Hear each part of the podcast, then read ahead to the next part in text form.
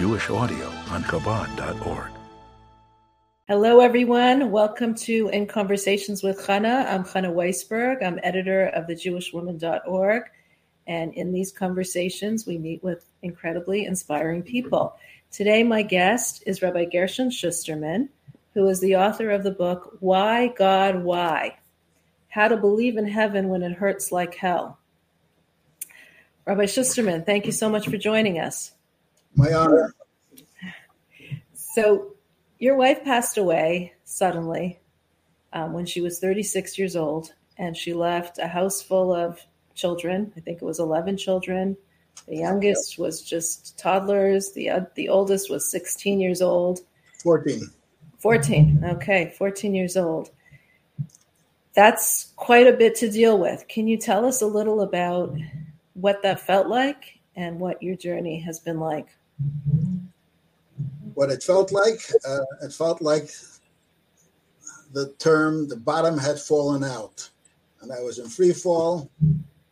Uh, when you're married and you have a wife and a good wife and a mother of your children, carries so much so much of those responsibilities, so I can be free to do my shlichus as a shliach running running a, a large school. Um, when your wife suddenly exits unexpectedly, uh, it's like half of yourself is amputated, and you are emotionally and off balance. You don't feel normal, and you have to find out: uh, Are you normal? You, you know, thank God I, I, I have enough for I had enough fortitude then to keep moving, to take care of my children, to keep running the school, um, and I was engaged. Uh, I wouldn't say from dawn to dusk. I would say from pre dawn until midnight. Very busy with my responsibilities, which now had, to a certain extent, doubled, and uh, left little time for uh, uh, introspection, left little time to focus on oneself because one had to deal with what one had in front of one. Uh, but as time moved on, I had to deal with a lot of issues. I had to deal with myself too. I actually went to therapy to find out how to get a framework for the new normal, which didn't feel at all like the old normal. Well, in a way, you know, I mean, you were so busy running things, like you, you write about the book that in the book that you you were so busy taking care of everyone because there were so many people to take care of. You had your children, you had the school, you had your work cut out, your congregants, your people that you were looking at that you in a position of leadership. So you you kind of just went, you, you continued going. And you, you describe in the book how years later your your current wife, your new wife, um, asked you, How are you? How are you really? And it was then that you realized that you had to stop and, and get the therapy. So it was, I have to say, it wasn't, she asked a good question How are you? Uh, in the middle of the day, on the first time in years that we had, we were thousands. We were in Eretz Yisrael in the old city. We were far, far away from our regular responsibilities, so you can actually breathe deeply and think deeply. And we're walking in that area in Yerushalayim, if you know the area called Rothschild Square in the old city, just off the parking lot on the right side. Um, and she said, "How are you?" That's that's a strange question to ask out of nowhere. And I said, "I'm fine, Baruch Hashem." But she is a wiser woman than I. And she looked me in the eyes and in, in, into me and said, How are you really? And what happened after that wasn't an intellectual uh, integration of the depth of her question. It touched some part of me that actually I, I got dizzy. The, the, the, the, this everything was turning around me. Uh, you know, you hear those stories. People uh, they have their life zooms uh, uh, scrolls across their, their their, their their eyes or their mind, uh, it wasn't my life. It was the last years from the time my work, my wife passed away to that moment. I just saw that in a, almost in a blink of an eye. How much time had passed since your wife had passed away at that point? It was about four years. Wow. And uh, I'm not a psychiatrist. I cannot uh, give a clinical name. Was it a? Ner- uh, it wasn't a breakdown, but it was a breakdown. So let's just give it the Schusterman style breakdown. I realized I need to talk to. Uh, I, don't, I don't think a mashpia would have done that well because I didn't lose, lose my faith in God until I found out after speaking to this therapist for intensely for two hours a day for uh, I think for for uh, over the course of a week or ten days, I realized that uh, I had not adequately grieved, and to and because of my busyness during all this time, um, my relationship with Hashem, which as a as the person that I was until my wife passed away, uh, I'm not going to say I was the world's biggest chassid, but I had a good relationship with Hashem. It was, as I mentioned someplace in the book, it wasn't I, I and thou, uh, but it was you, you, talk to Hashem. We're not Breslovers that we talk to Hashem uh, in, in in Yiddish or in English, but I had a good relationship when I davened. I knew who I'm davening to, and it seems that um, while I kept the outer shell of who I was as a Yid uh, intact. I didn't compromise any of my behaviors, but my my heart uh, was distanced from Hashem, and I, and I, can only say I had a grudge against Hashem. Yeah, understandably, sure. And that grudge clouded the intimacy that a yid needs to have with Hashem, right. uh, and that how I grew up and how I experienced life up until uh, that that day in, in, in, uh, when my wife passed away. But it was interesting God, that you say that like a, a, mashpia or a spiritual mentor for those we, we, just want to translate everything. A spiritual mentor wouldn't have helped you, but you wanted an actual therapist. What do you see the role in terms of therapy versus our own spirituality and our own journey in Judaism? Like, where do you see it fitting in, and how did the therapist help you? Well, um, they are actually complementary, and I don't think the title is as significant as the wisdom and the life experience and the ability to bring out from the uh, client, as it were, to be able to articulate what they're feeling. Mm-hmm. Uh, once you can get a handle on that, then uh, you know, once you open the closet, you take out the the spider webs and and you air it out, then things get a lot better. And that's really what it was.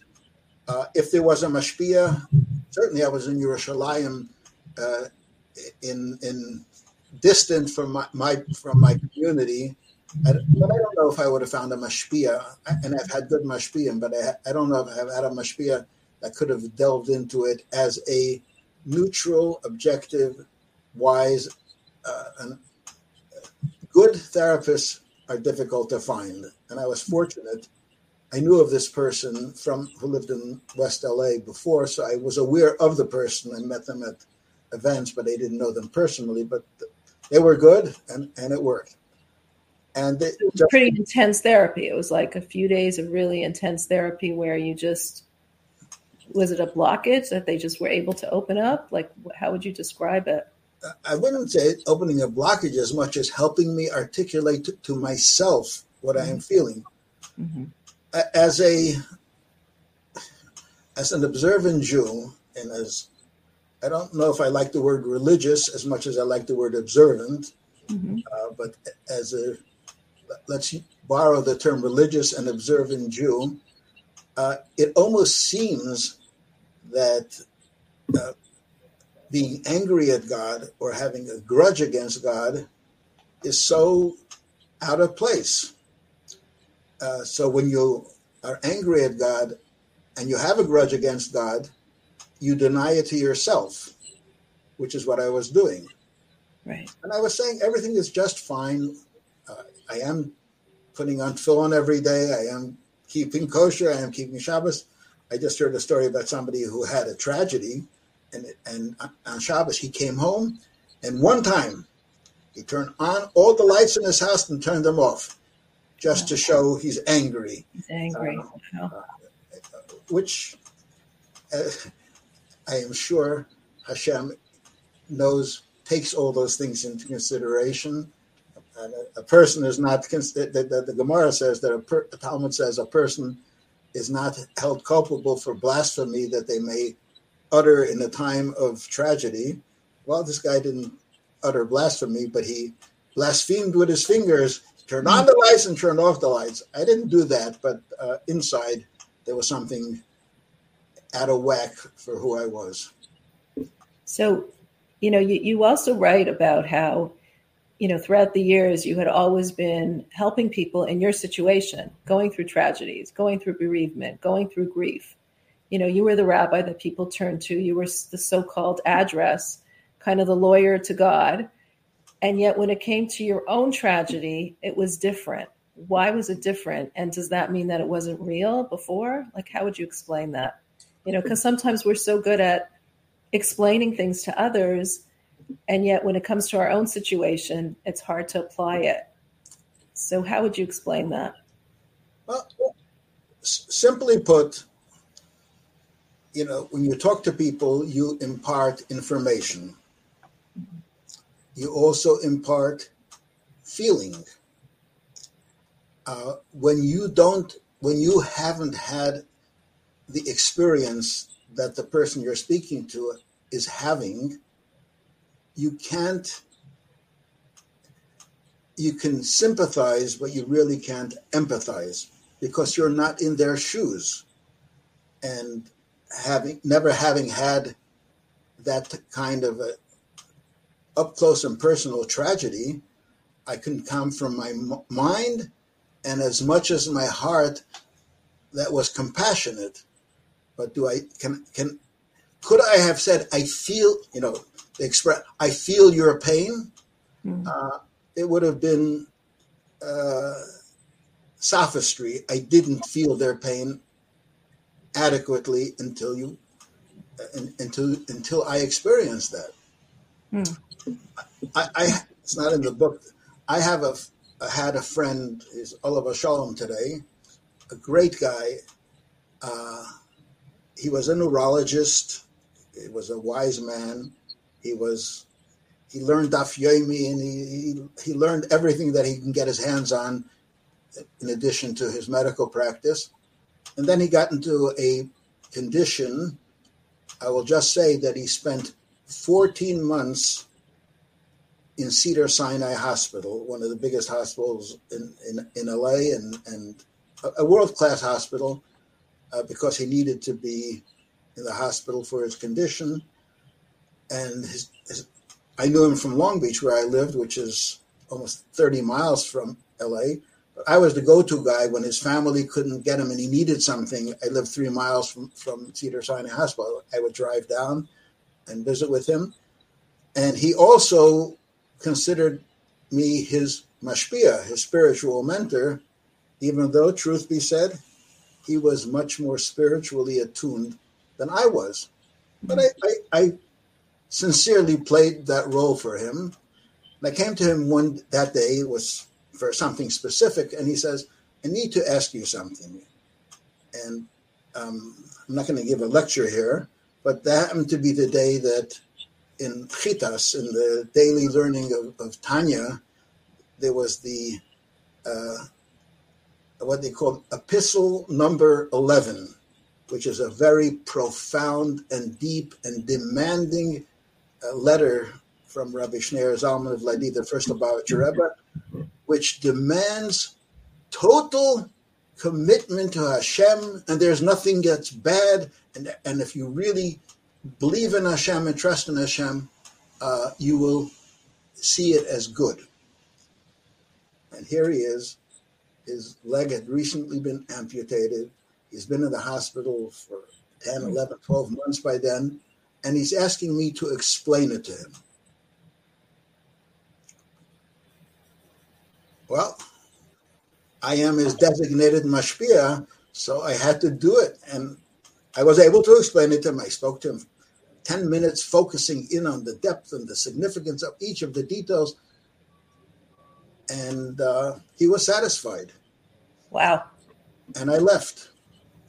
And as soon as I left his room, I burst out crying. I, I cried not for his suffering, but for my preaching or teaching something that I, I wasn't there. I, I asked myself, if I was in his situation, would I integrate what I just said to him? I, am not. I wasn't sure. So that that's the answer to the question. What did I learn? I I, I learned the depth of tragedy and to how to reconnect to Hashem.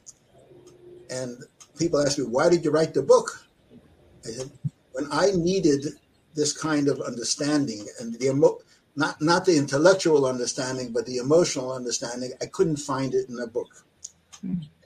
Today there are more books. I don't know that they focus on the person, the personal side. Mm-hmm. Uh, and I said to myself, you know, if I paid the heavy tuition and took this difficult course and came with and now have the information i need to share it with others so they don't have to search far and wide and not find it. Maybe this book will serve that purpose. Wow wow. So I, I, find it interesting that you say that you left the room of your friend and you cried because you weren't at that state in your mind. You hadn't achieved that that you could say that god is good you weren't comfortable with saying that and yet you wrote in your book, and I want to quote this because I found it so quite amazing. You write, I will now make a statement that readers will find unnerving, upsetting, and maybe even crazy. Based on everything I have experienced in life, including the traumatic loss of my own dear wife at a young age, and based on all I have studied and learned to be true, I believe that there is no such thing as an absolutely bad occurrence. How bad something is will depend on your perspective, and that perspective is likely to be limited. How do you see that?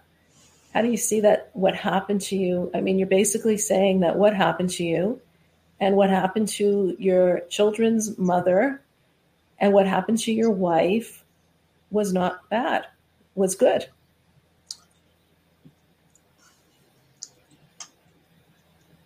Because people grow and mature at, in different ways.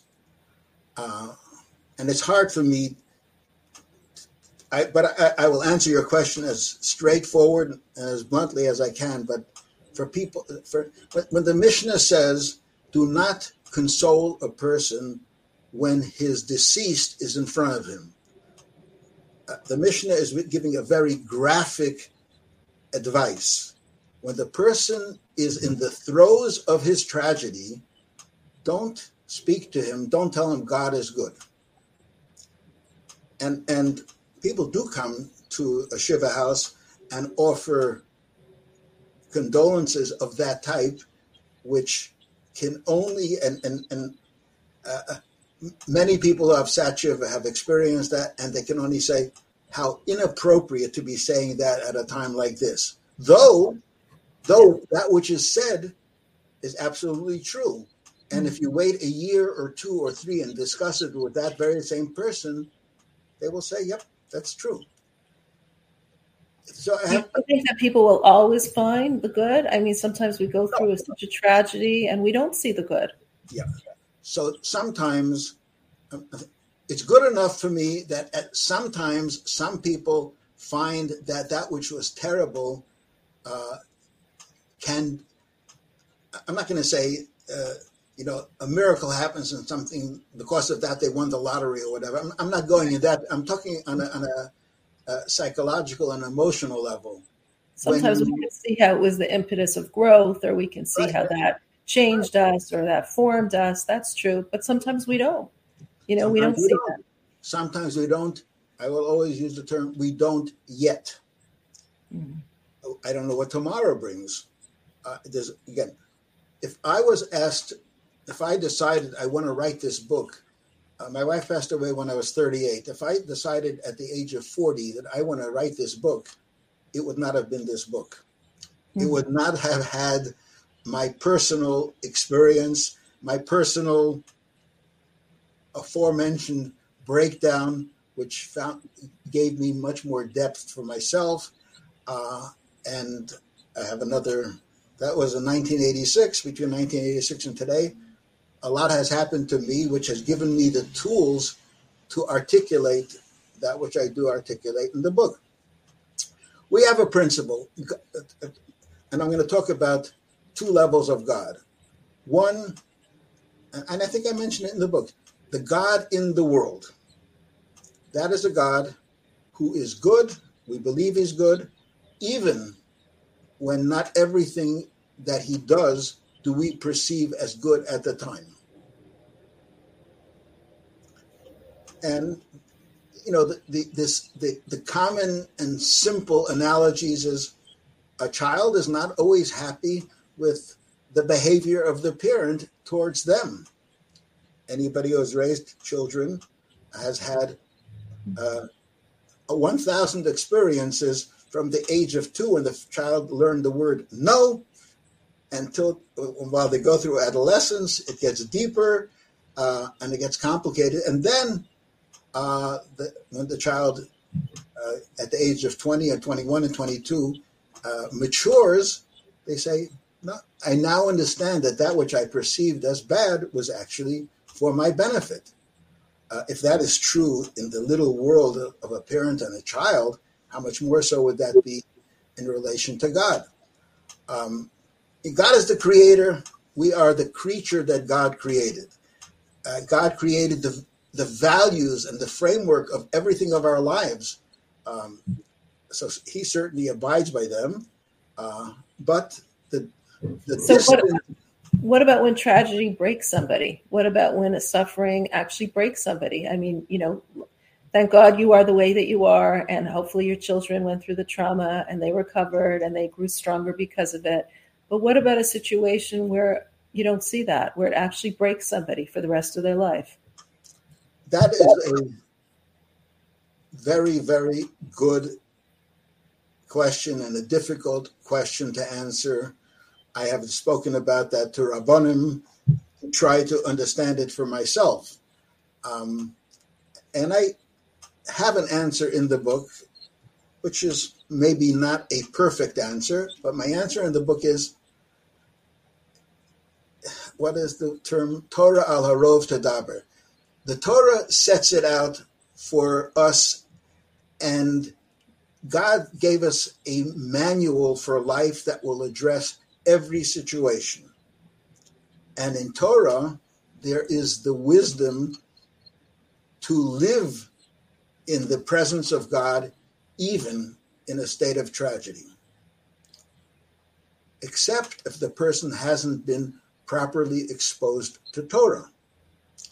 God can't teach each person personally, uh, and a lot of people who don't have background. I fortunately had a broad uh, Jewish and Hasidic uh, Weltanschauung, a good outlook at life, and and unfortunately, or fortunately, I was prepared for something like this, even though I never dreamt of it.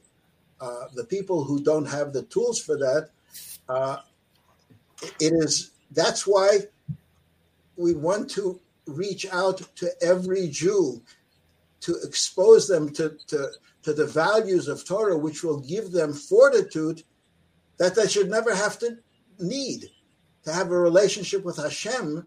When you have a relationship with Hashem, even in difficult times, uh, you can be upset at Hashem, you can be angry at Hashem, you can yell at him, uh, but you can remain friends. A good marriage has its difficult moments. I want to actually quote because I, ha- I, have it in my notes here, and I quote what you were what you're saying, what you're referring to from your book. Um, and I have a question on it because you write some readers may be skeptical of the idea that God gives only that God only gives us difficulties that we can handle. One idea to consider is that God has endowed humanity with divine guidance, the tools, spiritual connection, and support. Unfortunately, many people lack those tools and have not been taught the divine guidance and philosophy that could be psychologically life saving for them. I think this is what you're referencing that to. People drop their religious foundation, their ship is sinking, and they but they heedlessly punctured a hole in their life jackets. They blame God for the crisis, but really the fault lies with the authority figures, parents, religious teachers, leaders who fail to transmit them, or worse, summarily, summarily dismiss them. God is the source of our divine guidance, but God's management style is not to actively intervene. He relies on people and society to pass on these precious teachings. When we fail, widespread misery results. So, my question is why would a loving God allow that to happen? And if he's running the world and sees these results that these people are not doing what they should be doing, why is he not intervening? Because God's part of God's plan is to give mankind and each individual freedom of choice. But do these people have even freedom of choice if they haven't been given, you know, if they haven't been given the teachings or the or the mentors to teach them? Like it sounds like like they're they're not even given the choice to succeed because they haven't been given the tools. Is that their fault that they haven't been given the tools? It's not their fault. And if you, the, the, the, the segment that you just quoted puts the blame on the, those who should have taught. Right. Those who should have taught them um, uh, are responsible. And that's why uh, today, today is the first day of the rest of our lives Today, it is the responsibility of those who can teach and can impart good values of, of the type that we're talking about, will protect people going forward. For but if I'm a parent to my child and I see that my child is in a class where the teacher is not giving them the tools, hopefully I'll take my child out of that class. Where's God to take? Why isn't God taking us out of that situation and providing the mentors that will provide the solutions or that will provide at least the enlightenment so we can cope with it. Because then, and why would you stop only in tragedy? There are so many other areas where God could intervene, and the more self centered you are, uh, the more you would want God to intervene. The child who sits on his bed at the age of four and say, "Mommy, dress me." No, you can dress yourself. You're not two. You're four. You're a big boy now. Uh, you ever see a parent teaching a child how to ride a two, ride a two wheeler, and you have to initially walk along, and at a certain point, the kid goes on his own, and after 15 feet, uh, 15 feet, he falls off the bike. Right. And if he didn't have that experience, you get back on the bike and you learn how to ride a two wheeler we are supposed we, we are supposed to be the masters of our decision making and not we have values but and which give, give us courage give us uh, trust that this will work out but god wants us but if you see that same child you know going down a mountain where he's going to really you know fall and tragically hurt himself you probably will stop him, won't you? Uh, I, I, I, certainly w- will, but then life doesn't work quite that way in, as as it does with a in the next 15 seconds. I have to stop that uh, runaway bicycle. Uh, right. The issues are, you know, it takes years of building up the, the wisdom and the knowledge and the resilience and uh, to, to, to be able to cope with tragedy that we hope never will happen. But right. God wants us to have that in us, and God wants uh, you and I and teachers and uh, to prepare people for for life and right. pray that they never have a tragedy to need all that wisdom and strength. Right. Um, you also you, you speak about the three things that are def- difficult to reconcile, and I found that very um, very true. You know, one that God is powerful and runs the world as He pleases. Two, that God is good, and three, that evil exists as good. How can we reconcile all these three? And you want to explain how it's it's it's difficult to reconcile them all. Uh, yeah, it is difficult to reconcile them all, um, and well, that that's why that's why it's in the book.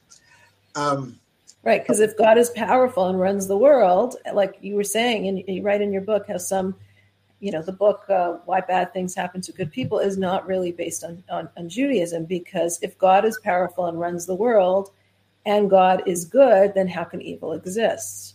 Right. So, how would you reconcile all of that? Here again, I started before. I don't know if I finished the idea about two levels of God.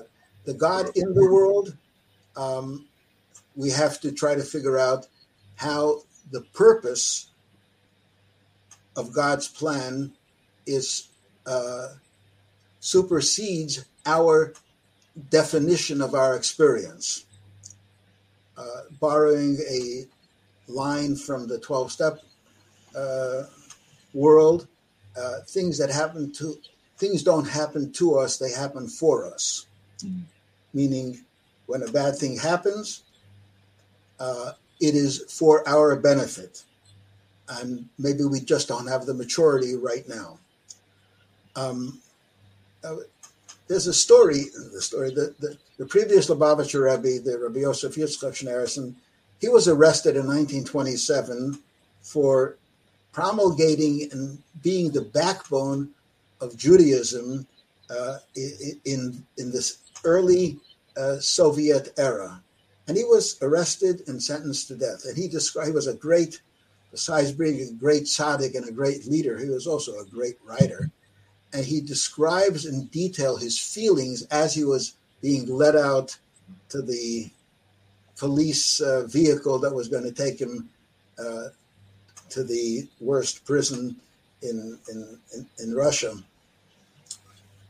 And he was thinking, his mother lived with the family. He was thinking of his mother, he was thinking of his wife, he was thinking of his daughters, he was thinking of the Hasidim, he was thinking of his secretary who had all the secrets of, of what they were doing. And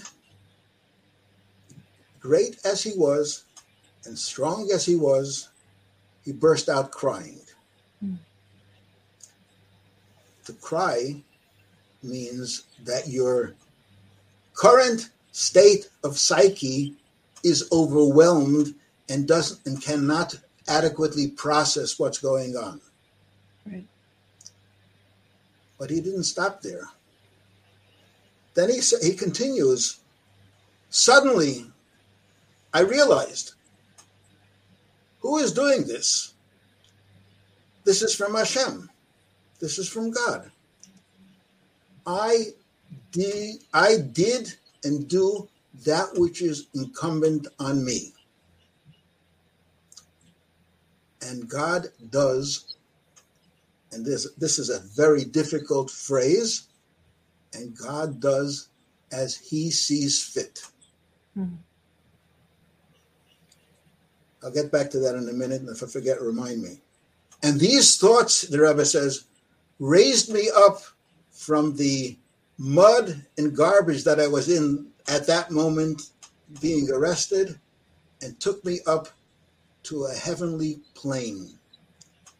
And that and then there's an ellipsis. The idea doesn't end or it doesn't end in writing, what the Rebbe thought further. And to me, this little anecdote, I am uh, uh, uh, not even a pygmy in the presence of the Frierdiker Rebbe, who was a giant of giants and that what that which he says, as painful as it is, is extremely comforting to me, mm-hmm. knowing that even a Rebbe can go through that and has to defer We do what we have to do. That doesn't change. And God does as he sees fit. Mm-hmm. Now, that as he sees fit, there see now I'm getting to the higher level of God. There's the God that relates to us that we don't understand, like the child doesn't understand the parent. And maybe we'll never understand the parent. But there's other elements of God that are totally transcend reason. In other words, God, the unknowable. That's a different level of God, the, the essence of the creator. The Talmud has those stories where Rabbi Akiva was having his skin flayed off him. And on one level, Rabbi Akiva was busy saying Shema and accepting the unity of God at that time. And the angels were yelling, uh, and, and Moshe complained to God, Is this the reward for this Rabbi Akiva? And the response was not a pleasant one. Be silent. This is what entered my mind, or Olaba Machshava, which means it is in a transcendent level in God's mind, as it were. This is beyond man's understanding. And, you know, Rabbi Akiva's dying, as the Talmud describes it, the Holocaust, which is the tragedy of tragedy, of tragedies. We as humans uh, shouldn't even try to integrate that into some understanding because we understand it uh, that in some way rationalizes it and, and, makes it good. It doesn't. And nothing, nothing could and nothing should. There are times uh, we are duty bound to try to understand God so that we can adequately appreciate Him. At the same time, um, there are times that we know we have to submit and say, God, we can't understand you. Uh, you are great. And maybe I have to refer to you as God, the transcendent, perfect existence, rather than God, the good God. The good God is the other one that we don't understand, but He's good, practical. But you are beyond that. The level that God created the values of good and evil transcend good and evil. That's a higher level, and that's beyond us. We can't even comprehend the framework we have to submit. So, in submitting, are we saying that, you know, we believe in a God that isn't a good God or that isn't a loving God? Because why would a loving God who's capable, you know, you, you write also about this, you actually quote from the Rebbe, how the Rebbe said, if God is capable of everything, why can't he provide good without the bad? And if his Torah answers all questions, why does it not answer this? And then he answers, there can only be one answer. He does not wish us to know, because if we knew, we might not consent and let such a world be.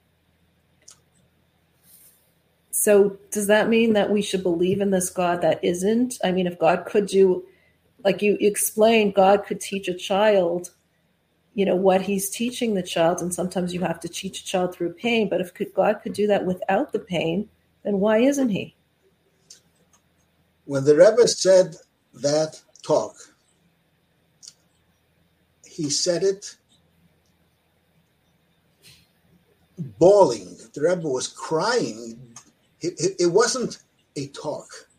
It was the, the Rebbe was crying deeply when he said those words that you just quoted, uh, which is reminiscent or related to the the Frierdiker Rebbe crying when he was let out to his arrest to his to, to, in his arrest. But you're a good interviewer, and you're zeroing in on the good God and the caring God, um, and that is the paradox.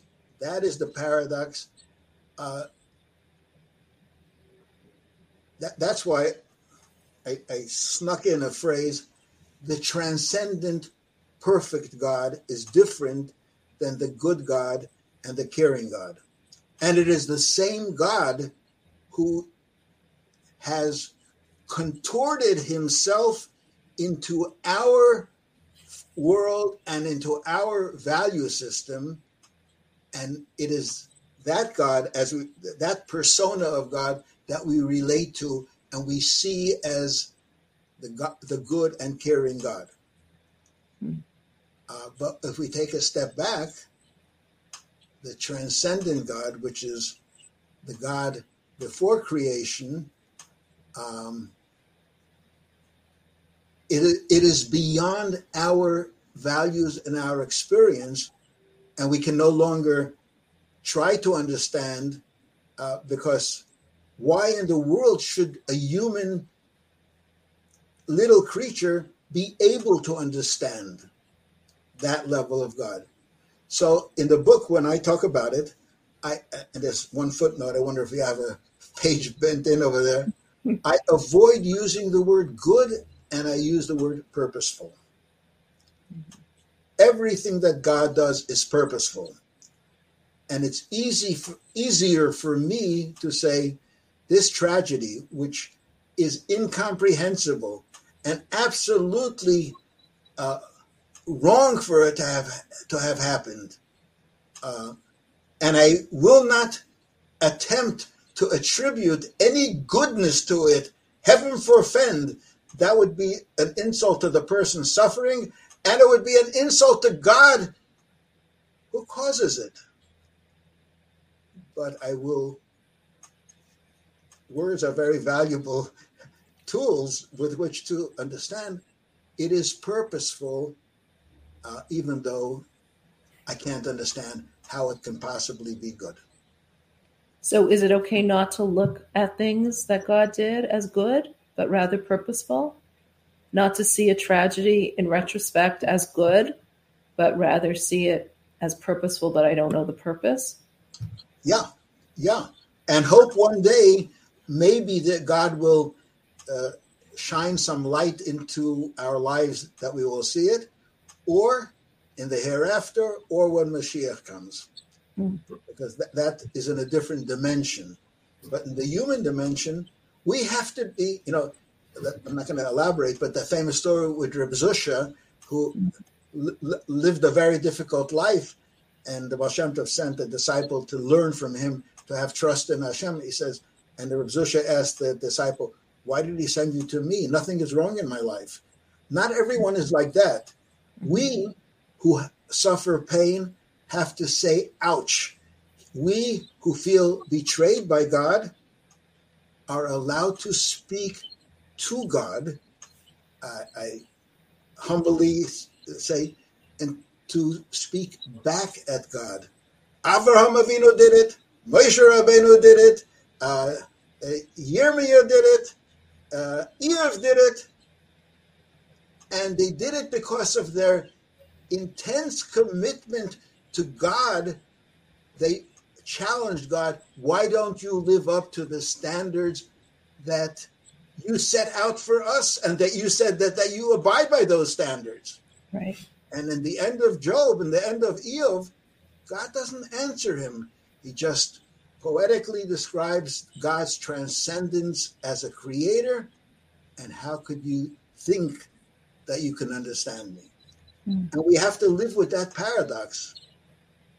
But so live with the paradox of on the one hand not knowing God and on the other hand live with the paradox of knowing that God is transcendent and unknowable mm-hmm. and at the same time relating to the God that came down to us and gave us the blessing all the blessings of life and all the values of life which make life meaningful, all the uh, wisdom of Torah that gives us strength and resilience, and, and and hope that one day we will be able to fit what we are experiencing into the term the good and caring God, knowing that if need be, we have to fall back on the unknowable God and that everything that He does is for a purpose, even though we are not privy to that purpose.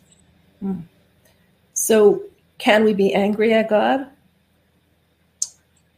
If we, are, if, if we experience, like, if we experience anger, if that's what we're feeling, we not only can be angry at God, we should be angry at God and we should speak it out to God. Mm-hmm. You can speak it out to God in your own terminology, in Hebrew, Yiddish, English, or Swahili, whatever language you speak, as if you are talking to a friend. Um, to, to shut it down is like a couple who are married, they love each other, they're involved with each other, and they have a spat or they have a fight.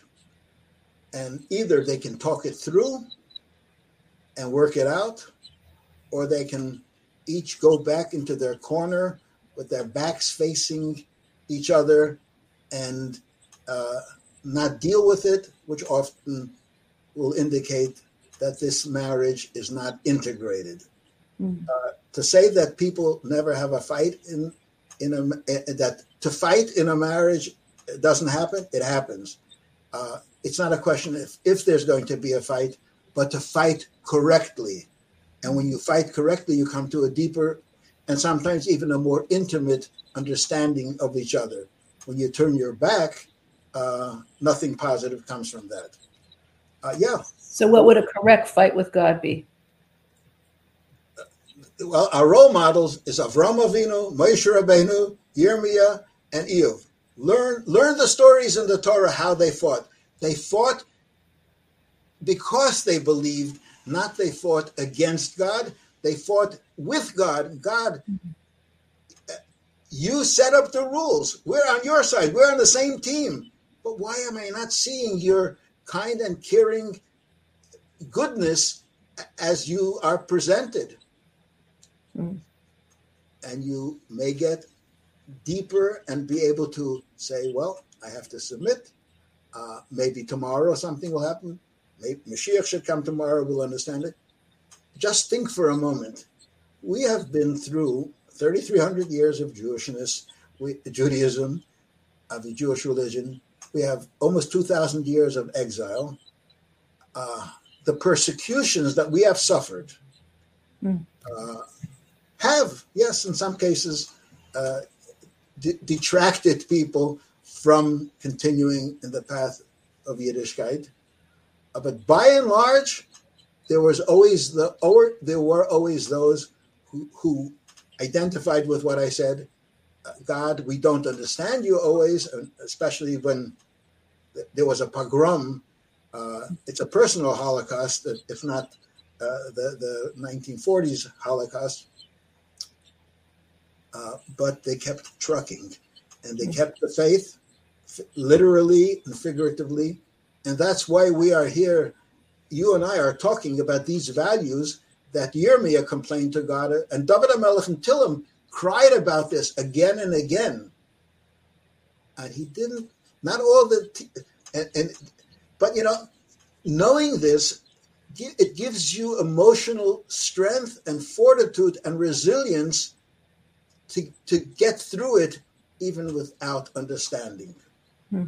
And you can feel, and you can still feel closeness to God and God's embrace in the tragedy. Think of a uh, running at it. Think of a child who, uh, a little child who was in the store and he took a candy off the shelf. The mother said, "Put it back." And and in the middle of the supermarket, the kid says to his mother, "Mommy, I hate you."